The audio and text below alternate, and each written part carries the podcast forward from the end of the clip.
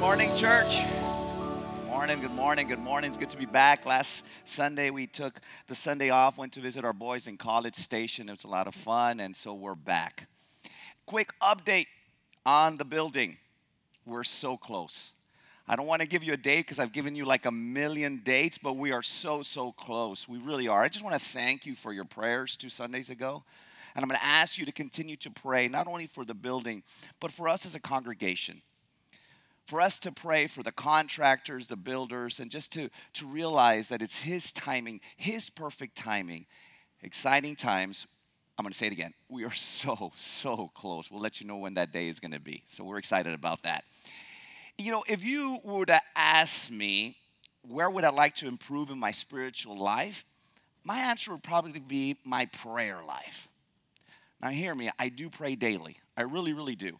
But sometimes, and I don't know if you're like me, but sometimes my prayers are more intense. There are a lot of times where I sit down and I just pray. But then the most of the times they're more casual prayers, thank you prayers. Anybody else have that difference in their walk, in their prayer walk? Again, I do pray. But the other thing that I realize in my prayers, especially in my quote unquote casual prayers, they are selfish prayers. I notice that my prayers are all about me. God, help me through whatever circumstances. God, help me, and I fill in the blank. I think we're all that way. Now, there's nothing wrong with that. Hear me.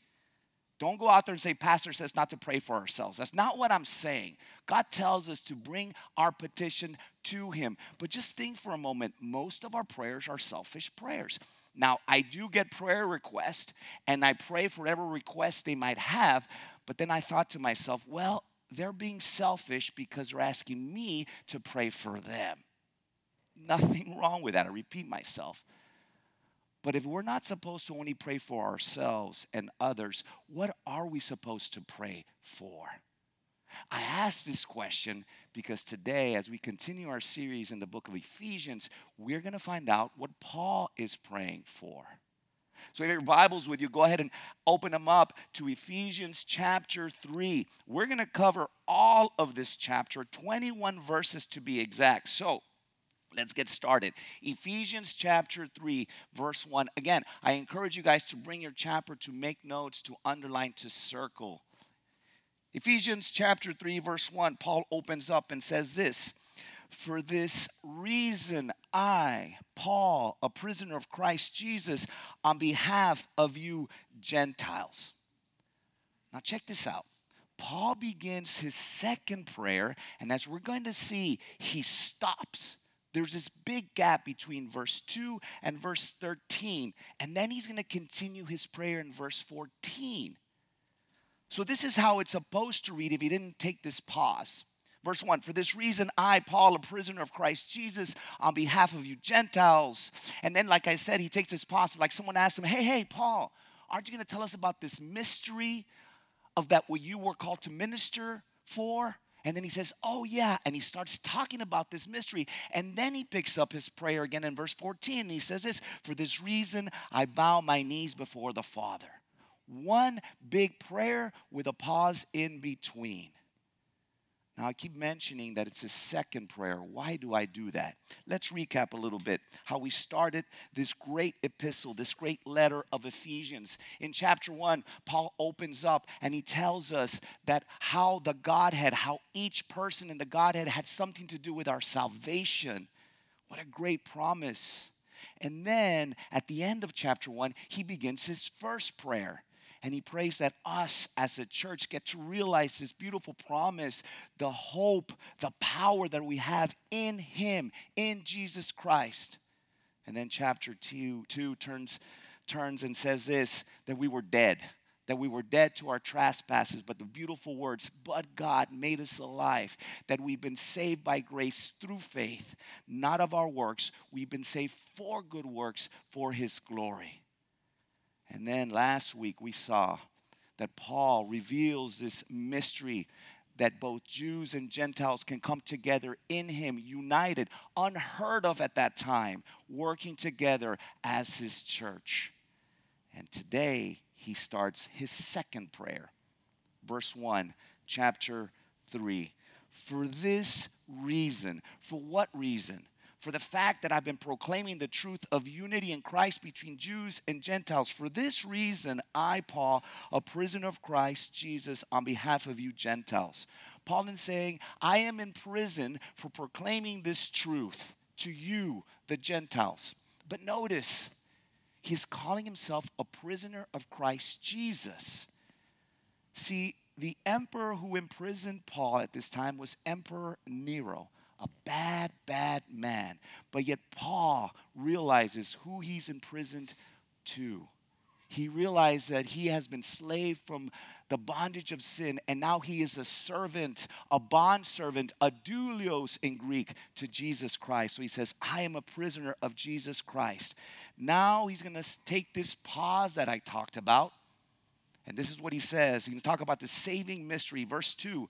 He says, Assuming that you have heard of the stewardship of God's grace that was given to me for you, speaking to the Gentiles, how the mystery was made known to me by revelation, as I have written briefly. He's saying this revelation was given to me. What revelation? That both Jews and Gentiles could not could now be saved through Jesus Christ. He continues in verse 4. He says, When you read this, you can perceive my insight into the mystery of Christ, which was not made known to the sons of men in other generations, as it is, as it has now been revealed to his holy apostles and prophets by the Spirit. This is what Paul is saying. Let me just reword it so we can maybe understand a little better. Paul is saying this mystery was not revealed in ancient time. This mystery was not revealed in the Old Testament, and now it's being revealed in the New. This mystery of the gospel of Jesus Christ to all. See, church, the Jewish people, the Jewish community knew that Messiah was coming. There was a Messiah to come. But they assumed the Messiah was only to the Jews alone. And now Paul is saying, no, the mystery that is now revealed is that Messiah is Messiah for all, for both Jews and Gentiles, revealed to him by Jesus Christ. Now he's going to tell us what this mystery of the gospel has accomplished. Verse 6, three things he's going to mention. This mystery is that the Gentiles are fellow heirs. They're also members of the same body and are partakers of the promise in Christ Jesus through the gospel. Three things that this mystery has accomplished to the Gentiles. First, he says that they are now fellow heirs. He writes about the same thing in Galatians chapter 3 verse 21 29. Look what he says. And if you are Christ, then you are Abraham's offering, offspring, heirs according to the promise. We become part of his family. Not only that, Paul also says that we are members of the same body, the church. Look what he says also in 1 Corinthians chapter 12 verse 13, for in one spirit we were all baptized into one body. Jews or Greeks, slaves or free, anyone who puts their trust in Jesus Christ is now adopted into this body. And all were made to drink of one spirit, he says. Gentiles are heirs, they're one body, and they're also partakers of the promise in Christ. The author of Hebrews chapter 3, verse 1 says this Therefore, holy brothers and sisters, those of you that have been set apart, holy brothers and sisters, partakers of a heavenly calling, consider the apostle and high priest of our confession, Jesus. Now, Paul is going to continue and he's going to talk about how he is a minister to the mystery, to the gospel.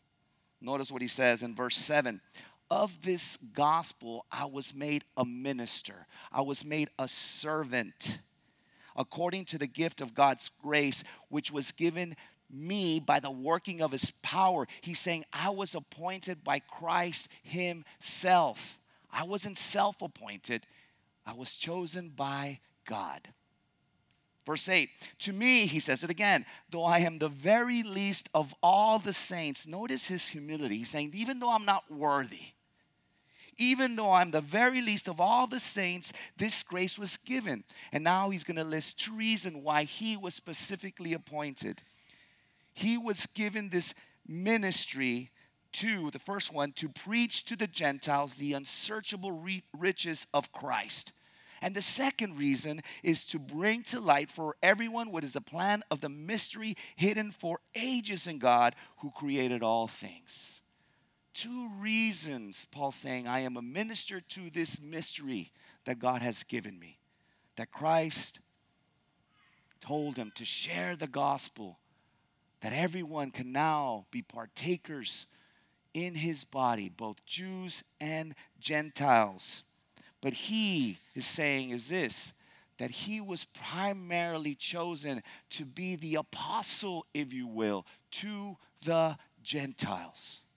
He says the same thing in Galatians chapter, I'm sorry, Galatians chapter 2, verse 7 through 8. look what he says. This is Paul is speaking. On the contrary, when they, the apostles, saw that they had been entrusted with the gospel to the uncircumcised. He's saying that when the apostles noticed that I was entrusted to share the gospel with the uncircumcised, who are the uncircumcised? The Gentiles. Just as Peter, he says, had been entrusted with the gospel to the circumcised, the Jews. Verse 8, for he, speaking of Jesus, who worked through Peter for his apostolic ministry to the Jews, worked also through me for mine to the Gentiles. Paul was primarily entrusted to share the gospel to the Gentiles. And Peter was primarily entrusted by Christ to share the gospel to the Jews. They are to proclaim the gospel to all, but primarily each individual apostle had his ministry. I just want to share this side note. Please don't take this as an insult. I just want us to reveal that all truth is in the Bible. Catholics believe that Peter was the first pope. It teaches that. Let me share this with you. Catholics are not Jews. And we just saw that the apostle Peter was chosen to share the gospel to the Jews. Paul was chosen to share the gospel primarily to anyone, unless you're a Jew, who is not a Jew. The truth is in God's word. The second reason Paul was chosen to share this was to make plain to everyone the mystery that had been hidden in God before creation. That's what Paul was chosen. He's saying that even before creating all things, God had in mind this wonderful truth as part of his eternal plan, this wonderful mystery that all would be in his body in Christ Jesus through the gospel. Why? Why must Paul do these two things? Verse 10. Now, don't miss this. This is so important. He says, so that through the who? Who's going to be used? The church, us, not just Paul, not just Peter, not just the apostles. So, through the church, the manifold wisdom of God might now be made known to the rulers and authorities in the heavenly places. Paul was chosen to share the gospel that through the church, everyone would know, all of creation, including the spiritual world, would know of God's great wisdom in his plan for salvation. Every know, everybody will know his name, the name above all names. And he has chosen you and me, the church, to proclaim this truth. Verse 11, this was according to the eternal purpose that he has realized in Christ Jesus our Lord, in whom we have boldness and access with confidence through our faith in him. I love this truth. What Paul is saying is that now, if anyone puts their faith in Jesus Christ, we can approach God with boldness and confidence because of the sacrifice of Jesus Christ. Verse 13 So, he says, because of what I just shared, because of these beautiful promises, so I ask you not to lose heart over what I am suffering for you, which is your glory. He's telling the Gentiles, don't feel shame for my suffering, even though I'm in prison. I am doing this for your good and for his glory. Do not be discouraged. And now, Paul is going to drop to his knees and continue his prayer. Verse 14 For this reason, he says, I bow my knees before the Father, from whom every family in heaven and on earth is named. Paul is praying to God the Father, from whom every family in heaven and earth is named. Paul is praying for us, the church. Paul is going to pray first for spiritual strength. Verse 16, that according to the riches of his glory, he may grant you to be strengthened with power through his spirit in your inner being. He's praying that the church has the spirit or the power of the Holy Spirit. Why? He's going to give us two reasons, verse 17 through 19. The first reason is that so that Christ may dwell. That Greek word dwell is to be at home so that Christ may be at home in your hearts through faith, that you, being rooted and grounded in love, and here's a second reason, may have strength to comprehend with all the saints, all the church, what is the breadth and the length and the height and the depth, and to know the love of Christ that you that surpasses knowledge, that you may be filled with all the fullness of God. Two things Paul is praying for that Christ dwell in our hearts Verse 17 again, so that Christ may dwell in your hearts through faith, that you being rooted and grounded in love. He is saying, Paul is, I'm praying that the Holy Spirit moves in us, gives us the strength, gives the church the strength, and have Christ live in our hearts permanently. He is not praying that we let Christ in our hearts once in a while, depending on the season what we need. He is saying that Christ dwelling in our hearts completely forever and ever. That is his first prayer. But notice, he also prays that we truly understand his love for us, his love for the church, his bride. Again, verse 18 through 19, that they may have strength to comprehend, really to understand with all the saints what is the breadth and the length and the height and the depth, and to know the love of Christ that surpasses knowledge that you may be filled with all the fullness of God. He prays that the saints, the church, truly comprehend the love that Jesus Christ has for all believers. You want to know what the breadth, the length, the height, and the depth of God's love for us is? Look at the cross. Those are the measurements. I love what Chuck Swindoll says about the cross. He says this the cross is broad enough to cover anybody, the cross is long enough to go beyond any barrier. The cross is high enough to take us all the way to glory. And the cross is deep enough to touch any need, any sin, any hurt. Church, God loves you. No matter where you're at, no matter what you've done, look at cross. See, the more you know about Christ, the more amazed you are about his love for you and for me.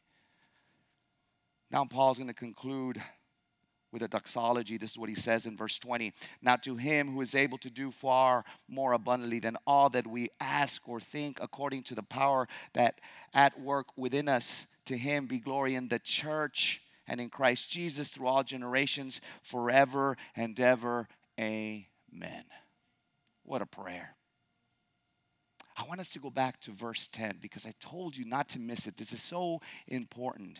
Again, Paul is giving this mystery of sharing the gospel to all, primarily to the Gentiles. Why? Verse 10 so that through the church, through us, through community, through the church, the manifold wisdom of God might know or might now be made known to the rulers and authorities in the heavenly places.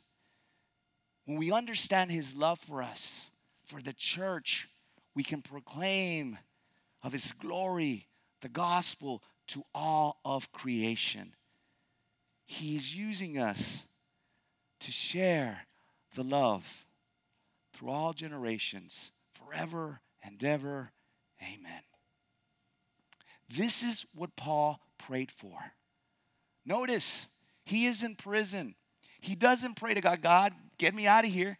God, changed my circumstances. Notice they're not selfish prayers. He is praying for the church, for us to give us the power to proclaim the good news, to understand the love that God has for us, and to share that love with all.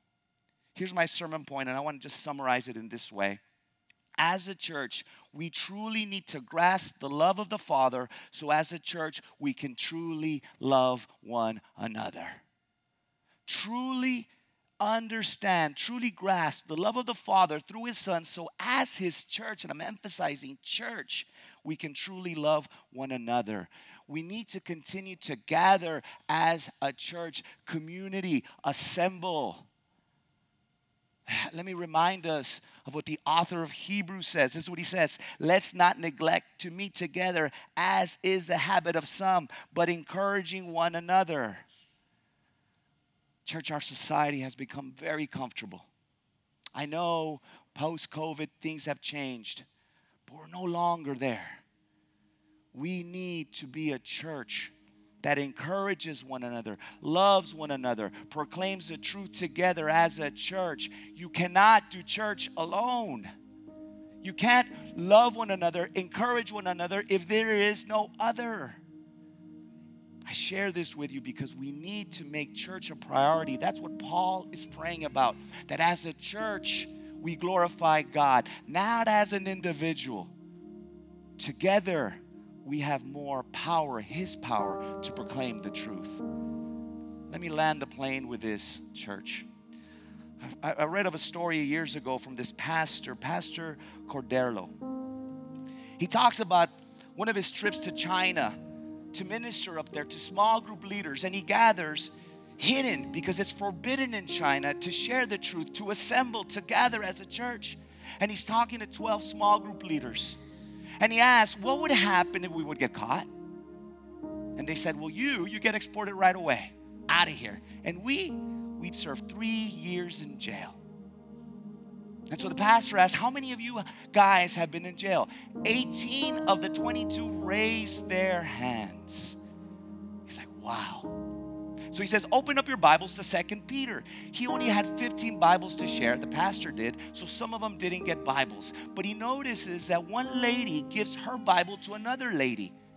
So he goes up to this lady and says, Why did you give your Bible away? And she says, Oh, I know Second Peter. I've memorized it. Wow. Where did you memorize Second Peter? In jail. And he says, Wait a second, don't they confiscate the Bibles? Yes. But what we do, now check this out. What we do is we write on a piece of paper all of God's word. And we got to memorize it quickly because if they find that, they take it from us. And I love what she says. She says this they can take the paper away from us, but they can't take what's written in our hearts. Christ dwells in us. At the end of three days, pastor asks the small group leaders, What can I pray for? And the same lady says, I pray that we become a church like your country. And the pastor says, I will not do that. I will not pray that you become a church like we have. And this lady says, Why not? I'll tell you why. Because you guys sat here for three days on a hardwood floor you could have gotten caught and sent to jail. In my country, the pastor says, in the United States, if there's no comfy chairs, they won't come. If you've got to travel from your home to the church more than 30 minutes, they won't come. Now you can watch it on TV. Why would they come? But you, for three days, were here to listen to God's word. I will not pray that you become one of our churches in the United States. The other thing is this, he says, you don't have a Bible. And yet in our country, there's an average of two Bibles per household. And yet we never read them and you memorize them. I will not pray that you become a church like our country. He says, I'm going to pray that we become a church like your country. That is Paul's prayer. That is my prayer. That should be your prayer. That we come together and not take for granted his love and not take for granted his mission through us to assemble and proclaim the good news to give him glory. Let's pray. Father, Father, we do give you thanks and praise for what your Son has done for us. But Father, we have been saved for good works. We are His body, His vessels. So, Father, I pray that we become a church like China. That we don't take our comfort over knowing you and assembling together and worshiping you together. That we don't take for granted the fact that we can gather as your church, that we don't take for granted that any minute we can pick up your word and read it. That we become a church that truly loves you, that truly understands your love for us. Because, Father, I know when we do, when your church, Grace Bible, truly comprehends in our hearts the good news the city better watch out. Father, I pray we are that church. We love you, we praise you, and it's His name we pray. Amen. I love you, church. God bless you guys.